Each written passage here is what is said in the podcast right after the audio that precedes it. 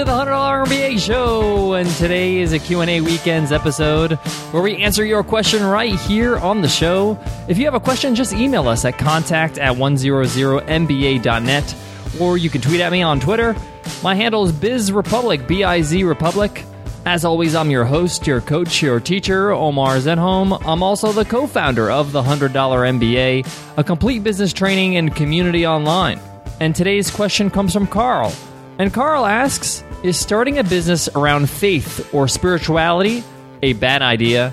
Interesting question, Carl. I know that some people have difficulty with this concept of making money on spirituality or faith because a lot of people's religion or faith or belief is seen as a selfless thing.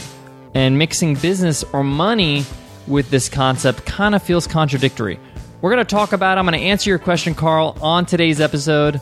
It's going to be an interesting one, so let's get down to business.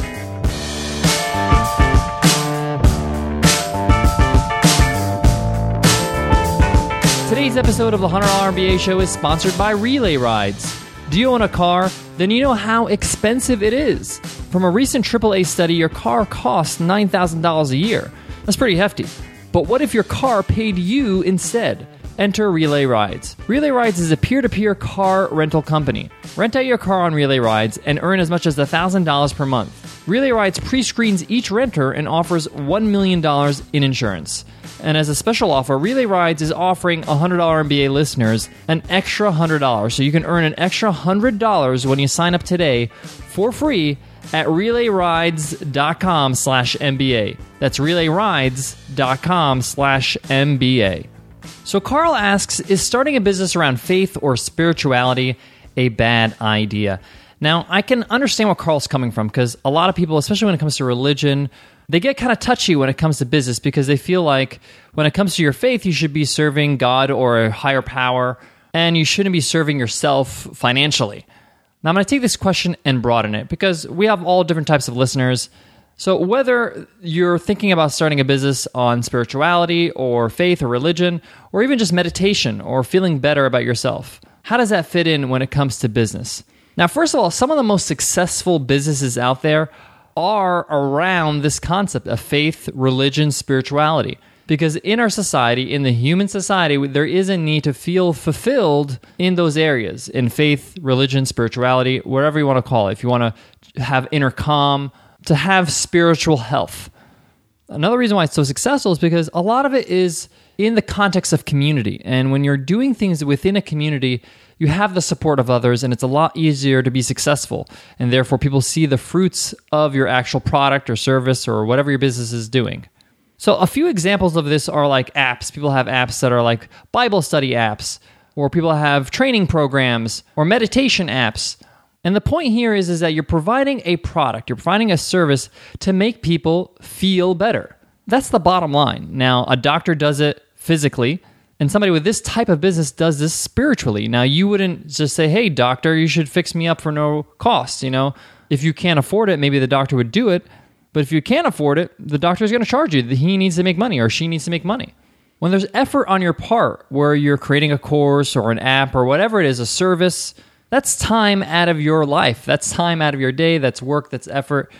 And you should be compensated for that.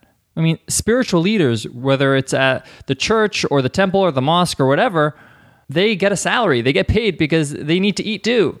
So if your business is around this concept of faith, religion, spirituality, it's not a bad idea to profit from it. You're putting work to help other people. Now, if you want to incorporate somehow of a scholarship program or a way to give back with your products by donating it to people that can't afford it, that's up to you. But from a strictly business point of view, you are providing a service that helps other people. And if you have to charge for that to compensate for the time and the effort that you made to create this product or service, then you really should uh, think about it as a business model.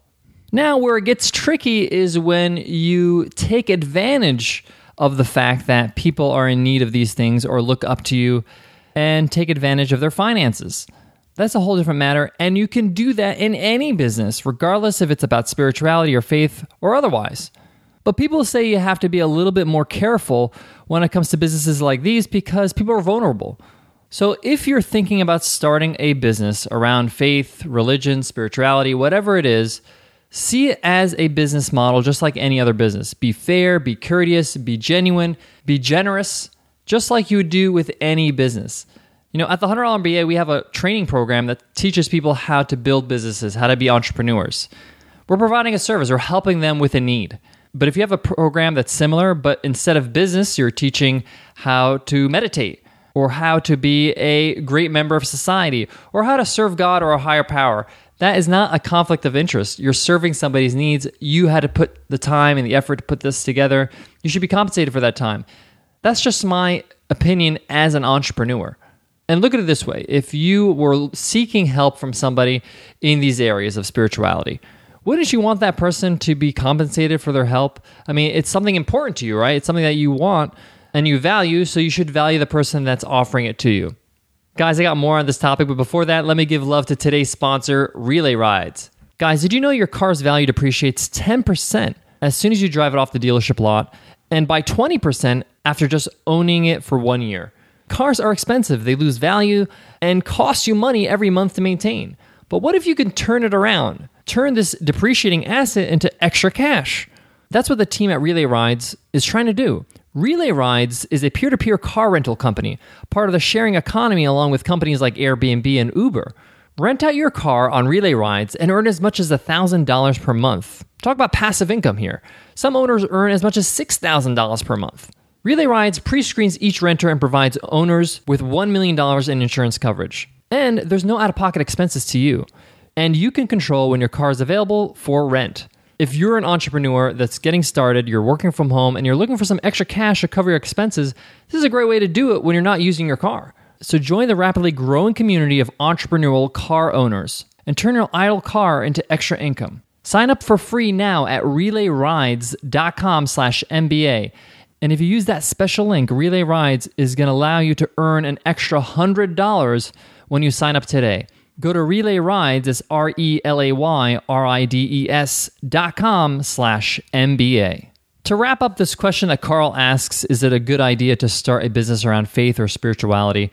It all boils down to you. Are you comfortable with this concept, like I mentioned, you know, offering a service that helps people in exchange for money? If that's something that you're comfortable with and you can come to terms with, and you genuinely give good value and you help people the best you can, then go for it.